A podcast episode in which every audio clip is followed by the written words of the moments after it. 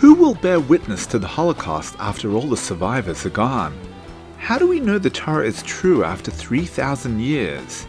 Welcome to the Transformative Daf. My name is Rabbi Daniel Friedman. Today we are on page 89 and we learn the power of passing on true testimony from one witness to another, precisely as you heard it. Welcome to the Transformative Daf and thank you for being my Chavrusa today. I like to begin with a story. Professor Deborah Lipstadt is the most prominent scholar on the terrible phenomenon of Holocaust denial. After publishing her monumental work denying the Holocaust, she was sued by UK activist David Irving for libel for condemning many of his writings and public statements as Holocaust denial. English libel law places the burden of proof on the defendant rather than the plaintiff. Lipstadt and her publisher Penguin won the case by demonstrating that her accusations against Irving were substantially true and therefore not libelous. The presiding judge produced a written judgment, 349 pages long, detailing Irving's systematic distortion of the historical record of the Shoah. In reporting the events, the Times declared, History has had its day in court and scored a crushing victory. The Germans initially kept detailed records of their heinous crimes, but as it became increasingly clear that the Allied powers were closing in, they systematically destroyed all the documentation and physical evidence of their genocidal activities. Following the Shoah, the surest evidence of the Nazi massacre was the testimony of the survivors who had personally witnessed the carnage. With each passing year, however, we see fewer and fewer Holocaust survivors at Yom HaShoah commemorations. Before long, all the survivors will have passed on. When that happens, who will bear witness to the horrors of the Shoah? Let's look at today's Gemara. Says the Mishnah, if a woman produced a get and it was unaccompanied by a ketubah asking for her divorce payout, it is sufficient and she collects payment of her ketubah psalm. If she produced the ketubah but had no accompanying get and she says, I lost my get, and he says, I lost my receipt, and likewise in a case of a creditor who produced a promissory note after the sabbatical year, unaccompanied by a prusbul document preventing the annulment of the debt, these debts may not be collected. Rabban Shimon Gamliel says from the time of danger onward, a woman may collect payment of her ketubah sum without the get, and a creditor may collect debts without a prusbul. Says Rashi, the Gentile rulers made decrees against the performance of mitzvahs, and they were scared to hold on to their get documents. As soon as they received them, they would burn them, and similarly their prusbuls. Let's analyze the Gemara. When a married couple gets divorced, the husband must pay the wife a sum of money agreed to when they were originally married and recorded in the ketubah on the wedding day. The Mishnah discusses a case where a woman claims that the divorce proceedings have taken place, but she has not yet been paid the sum owed to her. Without a get in hand, she is unable to collect payment. Um, Shimon Gamliel says that there were times in history when it just wasn't possible to produce the get. When anti Semitic rulers decreed against the performance of mitzvahs, it was dangerous to hold on to any ritual items, including the get document. And so, as soon as such documents were written, as the halacha prescribes, they would immediately destroy them.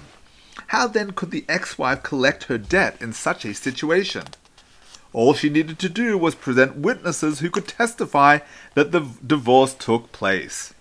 We see from here that human testimony is more powerful than any physical documentation. Documents may be destroyed, but witnesses are able to testify that they saw the event take place. As long as the witnesses remain present, the evidence of their testimony is much stronger than a piece of paper. Undoubtedly, they could bear false witness, but a document may also be forged. The advantage of human over physical evidence is twofold. First, as we see here in the Mishnah, it's easier to destroy physical evidence than human witnesses. And second, physical evidence often only exists in the form of one or two documents. After all, how many copies are needed when a transaction happens? And even when multiple copies of the document are presented, it doesn't serve as any stronger evidence. They're simply copies of the same original document. By contrast, human testimony often consists of multiple witnesses.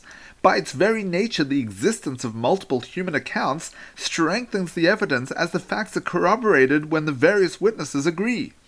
Human perception and memory are frail and open to distortion, and so when multiple witnesses all attest to the same facts having taken place, the evidence becomes unassailable.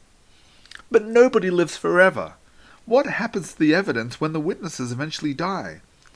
They can transfer the testimony to other human beings. If they present the facts to other witnesses, the new witnesses may testify to the facts that they heard from the first witnesses. Once again, if multiple witnesses corroborate the same set of heard facts and there's no conflicting evidence, then their testimony becomes irrefutable evidence. When countless Shoah survivors all tell the same story of the Nazi genocide, the evidence is irrefutable. Sadly, over the next few years, we will lose the last of the Shoah survivors, but their passing doesn't mean the demise of human testimony. Those who have heard the testimony then become witnesses with a responsibility to convey the testimony of the Shoah to the world at large and to the next generation, who will in turn become witnesses. As long as we tell the stories precisely as we've heard them, the evidence will remain unassailable. That's how our Masorah, our tradition, has operated for three millennia. Our ancestors witnessed the miracles of the Exodus and the giving of the Torah at Sinai. They conveyed their testimony to their children, who in turn passed the evidence on to their children. For 3,000 years, we've been telling the same story, corroborated by Jews around the world, who all sit at the annual Passover Seder table and bear witness to the testimony of their parents. We then pledge to convey the evidence precisely to our children and grandchildren. Even when the Reform movement began in the 19th century, its founders didn't arise and claim they'd heard a different story from their parents. No, the story was the same. They just felt it was time for Judaism to modernize. But all Jews agree about the basic facts of the story. To deny the truth of the Exodus means effectively accusing one's own parents or grandparents of fabricating evidence and bearing false witness. You are a witness to history. You have a personal responsibility to convey to the next generation the stories that you heard from your parents and from Shoah survivors. Make sure you listen closely and attentively. Your testimony must be as precise as possible.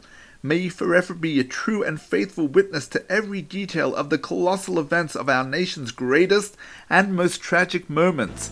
Wishing you a transformative day.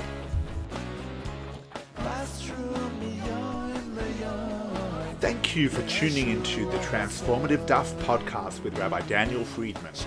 Whether you've been doing Daf Yomi for years or you're not quite ready to commit but want to be part of the Daf Yomi global movement, there's something in the Transformative Daf for everyone. It's about joining the conversation, it's about talking over the Daf with your family, your friends, your colleagues. It means never being short of a discussion starter or a meaningful Dvar Torah. Every page of the Gemara, every word, every letter contains the secrets of the universe to achieving a life of simcha and purpose. Transform your life today. The Transformative Daf is published by Mosaica Press and available at all good Jewish bookstores and online from mosaicapress.com. Thank you, The Transformative Daf.